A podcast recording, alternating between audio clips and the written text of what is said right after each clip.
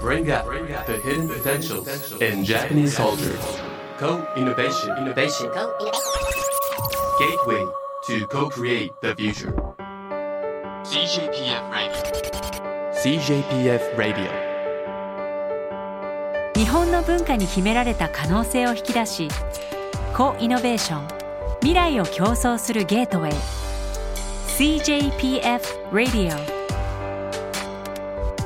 毎回各分野の最前線を走るエヴァンジェリストを迎えヒントを紡ぎます。このプログラムは内閣府所管の CJPF クールジャパン官民連携プラットフォームがお届けします。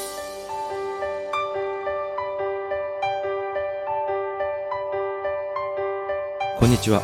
ナビゲーターの CJPF ディレクター渡辺健一です。人間社会や地球環境など大きな変化が訪れている現代。文化の力で未来を競争する。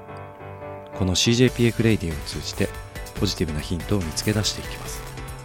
さて今回高イノベーションしていくテーマはミラクルコンテンツの作り方。さあこのキーワードにどんな未来の高イノベーションの可能性があるのか。本日お迎えをしているのはサウジアラビアの漫画プロダクションズ CEO 漫画アラビア編集長イサム・ブカーリさんです。よろしくお願いします。よろしくお願いいたします。はい。今日はじゃあ私イサムさんでいいですかね。はい。このあれですよね。日本の名前みたいなね。そうです。偶然ですなんか偶然ですか？縁があったようで。ああありがとうございます。最初にですねすごくまずちょっと聞いてみたいのがその日本との関係どんなきっかけで日本とこういうふうにこういらっしゃったり勉強されたりされてたんですかね実は私は1歳の時にはい。お父さんとお母さんと一緒に日本に来たことがあります。1歳。あの私のお父さんビジネスマンでした。その後に日本のアニメを見てゲームを遊んで日本の製品がもうあらゆるところでサウジアラビアの生活にあってうんうん。そういった関わり方を持ちました。いつも私にとって日本というのは憧れの国でした。で高校卒業した後に実は選択肢が3つありました。3つ。はいサウジの大学で医学部勉強する。アメリカに行って、まあ、工学勉強する。そして日本に留学すること。で多くの方々と相談してやはり日本に留学にすることにいたしました。ああじゃあそこから始まるんですね。でそれはなぜかっていうとねえ G7 の中に唯一のアジアの国は日本だけでした。えうん。そしてサウジアラビアとは違って日本には石油や天然資源は何にもないです。うんなのに第二次世界大戦の後に焼け原の状況から今のような先進国になったのはやはりそれはミラクルだ。私ぜひこのミラクルの秘密を勉強したい。それ将来的にサウジアラビアで、まあ、適用していきたいなと思って。うん。さらに日本語英語アラビア語を話せるようになればグローバル市場においてユニークな人材になるんではないかと思って日本に来ることにいたしました。まさに今そうですね、まあ、さっきもその漫画プロダクションズと漫画アラビア漫画とイサムさんの話もちょっと聞いてみたいんですけどどんなきっかけで漫画に入っていったんですか？そうですね。先ほどの答えに少し関わってくるかもしれませんけれども3.11の時にええ。私は日本にいました。うん。その時はサウジの外交官として文化担当官。うん。日本にいるサウジ留学生の面倒を見たり日本の大学とサウジアラビアの大学の大学間協力を担当いたしていました。3.11の地震が起きて多くの国々が自分たちの留学生を国に戻したりうん違う国に行かせたりしました。えサウジアラビアだけは学生を戻せませんでした。えおおそして私はサウジアラビアのメディアの取材を受けてなぜそんなことをしたのか。で私は答えたのが今まで我々日本のミラクルを称賛してきました。日本は必ず福島から立ち上がります。そして世界に対して新しいミラクルを証明します。我々のサウジュ留学生にとってそれが最大のチャンスである。そのミラクルを見て感じて勉強してその力になってそしてサウジアラビアに戻っていただきたい。でまさに多くの学生を派遣しておかげさまで今漫画プロダクションズにおいても漫画アラビアにおいても私と一緒に仕事をしているのはその時に来てたサウジ留学生でした。つながってるんですね。そうです。今鳥肌立ちました そしてね日本で多くの方々と交流いたしました。え例えばですね2000年の時に衛星を使ってテレビ会議やりました日本とサウジアラビアの優秀な学生のテレビ会議。そしてサウジの学生が聞きました。なぜ日本のミラクルができたのか。日本の学生の答えは漫画でした。あおそこで漫画なんですね、我々が日本の漫画を見てうん。アトムを見てグリーンダイザーを見て未来を作りたいと思った。ですから今我々漫画プロダクションズの会社のミッションは何かっていうとえ英語で言うと Inspiring Heroes of Tomorrow おー。まさに漫画の、明はい。日のヒーローたちをインスピレーションすることだ。うんですから我々が作ってるのはアニメでもなく漫画でもなくゲームでもなく次世代です。いや実は私もあの京都芸術大学の客員教授なんですけれども漫画学科なんですよね。そう だからすごくなんか確かにそうだと思いました。明日のヒーローを作る。うん。すごいいいキーワードですね。そうなんです。だから例えば今サウジアラビアではね漫画プロダクションズがサウジアラビア文化省と教育省と協力してえオンラインで漫画教育がサウジアラビアで300万人のサウジ学生に提供されています世界で初めてのケースだと思いますよ。そうですね。これもう少し詳しく聞いてみたいです。サウジアラビアでは漫画が描けるようになるようなこそうです。とがある意味教育の中にこうもう組み込まれていると。そうです。全てのサウジアラビアの中学生と高校生がオンラインで漫画勉強することができるようになった。すごいですね。それはなぜかっていうとはい。今こそ AI の時代でしょ。うはい。今こそビッグデータの時代。ええ。だからこそ皆さんにねこのイマジネーション想像力うんうんうん。が欠かせない。えいかにしてこの問題を意識しこの問題解決力えうんうん。を持つか。その時にこの想像力によって漫画が非常に素晴らしいツールだと思います、そういった考え方を持つまた自分の考え方をしっかり伝える。しかもそれはクリエイティブなやり方で。それこそ多分未来への投資でございます。でもう一つあるのはですね実は漫画アラビアの方なんですがえ漫画アラビアではこの漫画アラビアキッズと漫画アラビアユース2つの雑誌あるんです。が、え漫画アラビアキッズがサウジアラビアのすべての国立学校に配られています。すべて。すごいですすべての小学校と中学校に配られてて1万6000校以上。唯一配られている雑誌なんですよ。本当ですか。でその多分1年前に私サウジアラビアのええ。教育大臣にお会いして、はい。その時言われたのがイサムあなたたち漫画アラビアで我々教育省ができなかったことをあなたたちがやってくれているんだとお言葉いただきました。すごいな。いやこれ多分結構これ聞いてる方々も今そういう状態になってるって知らないから多分驚いてるんじゃないのかなって思いますよね。そうですね。うんですから多分今残念ながらね皆さんは日本ではサウジアラビアだと言われたらうん。非常に遠い存在かのように感じるかもしれません。もう頭の中でラクダ砂漠石油。うん。でスポーツに詳しい方はサッカうん。ー かもしれません。でも我々ねええ。サウジアラビアは実は日本に意外と非常に近いんです。お例えば？文化的に、はい。例えばお年玉親孝行お見合い結婚。お土産結構 宵の金 宵の金お客のおもてなし鷹狩りあとえー。諸食がご飯であること。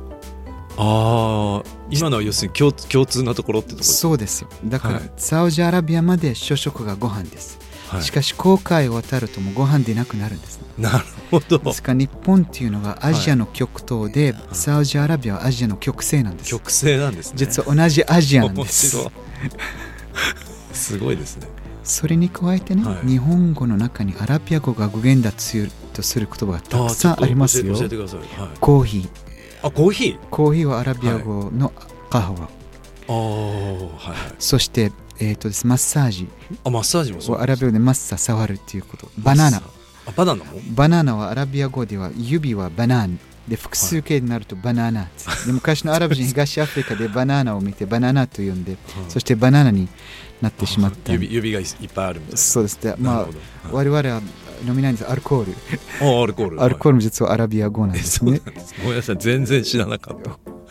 でもさっきの漫画の話で、うん。さっきの想像力。漫画ってすごいいいなと思うのがこう例えば小さくなったり大きくなったり時代を飛んだり転生したりロボットになったり何でもできますよね。だから多分きっとその漫画を学ぶっていうことはそういったいろんな見方を学ぶっていうことにも役立ちそうですよね。おっしゃる通りです。で特にね今世界でも多くの IP を作っている会社があります、えしかし日本は何が違うかというと深いです。え深い、例えばアメリカのコミックだとうん、もういい人と悪い人。ああそう完全懲悪型です白かね。黒。はい。でも日本だとねうん。みんな人間だとかね人間性がある。場合によっては成長して違った方向に行ってうんうんしまう。はい悪い人も悪い人の立場がある。うんうん。なぜそんなことをしているか。うんそういった深いところはなかなか他のコンテンツで見ることはできない。ええ。楽しめることはなかなか難しいうん。ですね。それが日本のコンテンツ漫画アニメの強みの一つだと私は思います。確かにそうですよね「ドラゴンボール」でも最初ピッコロは敵だったけど気づいたら仲間になったりとかいろんなこう人間味が入りますもんね。私最近ね自分の会社の人たちに聞きますよ。えあなたに最もインスピレーションを与えたアニメキャラクターまた漫画キャラクター誰なのか ちょっとそれ聞きたいです。逆に渡渡辺さんの答え聞きたいです自分ですか、はい自分自分ものすごい漫画が大好きなんですけれども時代によって好きなもの結構変わってきてて、アニメも言っちゃっていいですかもちろん僕ねあのルパン三世のカリオストロの城がすごいああね大好きで定期的に見てるんですけれども、うんあとは一番最初全巻買ったのはドラえもんうんいまだに呼びますね最近やっぱり面白いのいっぱいあるじゃないですか呪術廻戦から。そうですね。はいはい。ワールドトリガーから。確かに。大体全部読んでます。あ素晴らしい。素晴らしいですね。いや私はキャプテン翼ですよ。ああキャプテン翼もキャプテン翼がはい。ブラジルに行った時私も海外に行って活躍しなければならないと思って日本に来ました。その影響なんですね。そうです、はい。あと私は好きなロロニケンシン。ああルオケンはい。どんなにとんでもない過去を持ってもそれやり直すうん。ことはできる。うん。そして3番目に好きなベルサイユのバラのオスカルさ。ん幅が結構あるんですね、なるほどいいな。あずっと話していたいです。僕も漫画も大好きなんで。えでも最近どんな活動されてるんですか？すごいなんかネットフリックスとかいろんなところでも。そうですね。例えば漫画プロダクションズの話すると、はいおかげさまで我々トイアニメーションと一緒にはい。あの映画「ザ・ジャーニーええもう制その話聞きたいです。ザジアにものすごい今ヒットしてますよねそうですね、ザ・ジャーニーはおかげさまでですね、実は全世界で52以上のプラットフォームで提供されてて、え先月、ネットフリックス、まあ、中途なんですが、最もライクボタンを押された作品はザ・ジャーニえーでした。で、はい。中途で一番大きなプラットフォーム、シャーヘッド。はい。というシャーヘッドで、ええ。唯一トップ5に入った唯一のアニメ作品はザ・ジャーニーだけでした。そう久間さんそのザジャーニーどんなコンテンツなんですか？ザ・ジャーニーっていうのはアラビア半島の、まあ、古代文化お。の話を紹介する、まあ、イスラム以前の話なんです。が、それを独特なアートスタイル違った4つのアートスタイルでうん。提供された、まあ、アニメ映画でございます。あのタッチ好きなんですよ僕。あありかっがとうございます。こいいですよね。ありがとうございます。ぜひ見ていただきたいですね皆さんにもねぜひぜひお願いいたします。そうです。そして出た時にねええ。えっと IMDP とかね、はい。ゴーガリュユーザーレビュうんーの評価では実は同じ時期に出たマーベル、はい。ディズニー、他の有名なスタジオのアニメ作品、うん。映画に比べても実は高い評価を得ました。要はね私が思うにはこの「はい。ザ・ジャーニー」は何が良かったかっていうと、えサウジの作品でもなくうん。日本の作品でもなく日本とサウジが共に作った作品であったこと。まさに高イノベーションですね。ですよ、ですから我々がね東映アニメーションと一緒に仕事してて言葉も違います。文化も違います。はい。はいアートスタイルも違います、うん。そして年も違います日本のベテランの先生方40代後半から60代。そうですよね。サウジはね20代から30代の前半。はい。なのにおかげさまで、まあ、たまにこのミスコミュニケーションの問題があったりした時にそれ乗り越えてうん一緒にやり遂げることができた。その背景にはもちろん日本の皆さんのスタッフもそうでしたし例えばトイアニメーション清水真司先生もはいらしてみんな本当に心を込めてこの作品にうん挑んだわけでございます。ですから今我々他の作品をどんどん一緒に作っているし、ええ。トイアニメーションさんと一緒に作っているし、他のアニメスタジオと一緒にうん。多くの作品も作っているわけです。これからこの新しい価値観、はい。新しいイノベーション、このミラクルコンテンツをともに世界に対して作って、そして提供していきたいとうん。思います。地球上でいろんな課題を共有する時代だと思うんですよ。環境のこととか、それこそ平和とか命とか。漫画ってさっきのその未来の姿をちょっと先取りして表現できるからいろんなことできますよね。おっしゃる通りです。今勇さんがこうこんなことやってみたいなっていうのがあったらぜひちょっと聞いてみたいんですけど。たくさんあります。たくさんある。よく考えたらこのザ・ジャーニー始めた時に、はい。サウジアラビアにはえ。アニメまたゲームとか漫画を教える大学えうん。専門学校も存在していませんでした。なるほどはい。でもはい。このミスク財団ハンベン・サルマン財団の支援があってトイアニメーションと話を始めてで一番最初にお願いしたことはええ。このサウジ若者たちのインターンシップあトレーニングです、はい。まさにこの人材への投資の話なんですね。で今おかげさまでね今サウジアラビア全ての学校でオンラインで漫画が教えられるようになった。うんまたサウジアラビアの文化省とえ一緒に実は漫画を教えてます、漫画を教えて文化賞と、そうです。で角角川コンテンツアカデミーさんと一緒にこのはい。力を合わせて実はにサウジアラビアに日本の専門家の漫画の専門家の先生を派遣してうん。サウジでトレーニングしてそして一番優秀な学生日本に留学に来させて。いい流れですね。ですはですからゼロから始めるの大変なんですが実はゼロから始める面白さい。うん。もありますありますよね。もう全ての可能性はい。があるで私にとっては日本っていうのは第二のふるさとですありがとうございます。嬉しいです、僕も。ある意味メイデンジャパンサウジ人なんですあ ですからここで言っていいかどうかでも分かりませんでも言いますよーはい。私はディズニーが好きです。ディズニーの作品結構見ます。家族と一緒に行きます。でディズニーランド行ったりします。うん。でもディズニーに負けてたまるかわお、ちょっとまた第二の鳥肌立ちました。ありがとうございます。なぜだ？その通りですよね。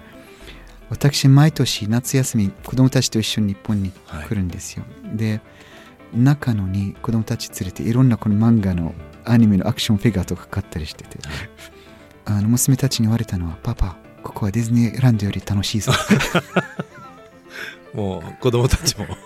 ですようん例えばサウジアラビアではこのアニメタウンはい。ができたりアニメビレッジができたり、うんこれからアニメをテーマとしたもう多くのアトラクションができる例えば我々グレンダイザーそうですよね。ダイナミックプランニング社と力を合わせてギネス記録に入るグレンダイザーの あの塔を建てたんですね。いろんな可能性があるんです、しかし多分今のままだとええ危ないです、危ない。危ないです教えてください、その理由を。はい。今の日本のコンテンツ産業の状態ははい。日本のエレクトロニクスの90年代と一緒ですああ、なるほど。はい。もう大丈夫だ大丈夫だうんと思ってもう自分たちが知らないうちにうんもう何にもしないともうんう他の国々にうんうんもうこの市場が取られてしまう可能性がありますよね確かに。ありますよ。うんですからそれ根本的に解決しなければならないうん。と思います。うんもちろんそれはねあの全ての会社ではないです。でも会社によってこのような問題が存在しているんですが例えば、まあ、我々ねこの漫画プロダクションズにして漫画アラビアにしても日本のことは好きでで日本のことはある程度理解できているので待つことはできます。しかし会社によってなぜ私たちの会社が他の国々の会社と2週間で終わらせるような件を日本で2年間待たなければならないか。スピード、スピードです。うん。意思決定、意思決定にはかなり時間がかかります。うん。でじゃあなぜかかるか。はい。皆さんリスク取りたくないからです。またははい。責任取りたくないからです。うん。そしたら思い当たるのはい。結果的に根回しそうですね。もうもったいないです。そうですよね。また新しいことをやろうとしない。うんうんうん。企業によってね我々今までサウジアラビアとビジネスしたことがない。また中東とビジネスしたことがない。前例がないから会いたくない。うんうんうん。非常に面白い話で非常に儲かる話でお互いにウィンウィンっていうかいい話なんですが話自体も聞きたくない。で私はもう工学部出身なので工学部で、まあ、早稲田大学で勉強したことはもう問題を提起するだけではなく解決。そうですよね。はい。じゃあ解決は何かっていうと、日本は改善の国です。うん。うん改善しなければなりません。そうですね。でこのグローバルビジネスっていうのはみんな英語を使うことではないです。うんうん。実は最近京都に行きましたけれどもで小津の下り側に 船に乗ってボートに乗って。風流ですね。そうです。90分のいい体験でした。はい。昔に木材でした。うん。でも今はプラスチック製使ってはい。ボートが作られています。昔は嵐山に着いた後に5時間かけてみんなが人力で頑張ってうん。運んだんですね。今トラックに乗せて。うん。そしてもう1時間でボートが山の上に運ぶことができるようになったそれは一つの例です。別に木材にこだわることはない。そうですよね。そういった新しい考え方新しいマネジメント新しいマインド思考がこれから必要ではないかと思います。ちなみにね私も漫画プロダクションズ漫画アラビアでも多くの日本の要素を取り入れてますよ。はいえでも最終的に我々は日本の会社ではない。もしかしてサウジの会社でもない。独自の文化を持った会社ですだからこのような考え方が必要だっていうふうに私は思います、いやもう間違いないですね。うん。なんかこうある意味前向きに考えるとそうどんどん淘汰されてうん。いけばいいのかななんて思ったりもしますけどね、うん。うん、全く新しいこうグローバルの中でこう必要なすぐに決断ができるとか責任を取っていくとかそういうふうになったらいいですよね。そうなんです。多分先ほどじゃあイサム何やろうとしてるかっていうはい、そこも聞いてみたことは。ありましたけれども、え今まで長年にわたってサウジアラビアや中東がコンテンツを消費する地域でした。えはい、それが日本のコンテンツだったりアメリカのコンテンツだったりそうでした。我々がこれから石油だけではなくコンテンツも輸出できるようになりたい。新しい資源ってことですよね。しかも人材もですもんね。そうです。ですからコンテンツを消費するだけではなく制作してそして世界に対しても輸出できるような国になりたい。昔はハードウェアの時代でした。はい、そしてソフトウェアの時代に我々は80年代90年代に入った。今ブレインウェアの時代です。ああブレインウェア確かに。うん。まさに現在。だからこのブレインウェアだからこそこういったコンテンツ漫画アニメが欠かせない。ものすごいこう未来に対するグッドニュースだと思うんですよ。こう地政学的にもその中東って近くにアフリカがあったりそれこそインドがあったり中国とも近くてでヨーロッパもあってそこで日本と中東で特にサウジアラビアでそういった新しい産業を作っていくってこれ可能性しかないですよね。そうですよ。ですからぜひね日本の企業の皆さん、まあ、政府機関の皆さん、はい。そして見ての方にもお願いしたいことがあります。あお願いしますぜひ。サウジアラビア中東について知りたければサウジと中東の方々に聞いてください。もし我々が日本について勉強したいと思ったら、英語で読まれた文章うん。どっかの国々が作った映画を見て日本勉強するんではなく直接日本の方々に聞かなければなりません。ですからビジネスするときにも例えばどっかの、まあ、アジアの国々の会社とかヨーロッパの国々の会社にお願いするんではなく直接やり取りして直接ビジネスやった方がよっぽど早いし。そうですよね。いいと思います。いや今漫画やってないけれどもでも一緒にできるわけですよね。ゼロからその例えば掛け算して漫画例えば人材育成、うん。何か価値を作っていく。だから想像力次第ですよね。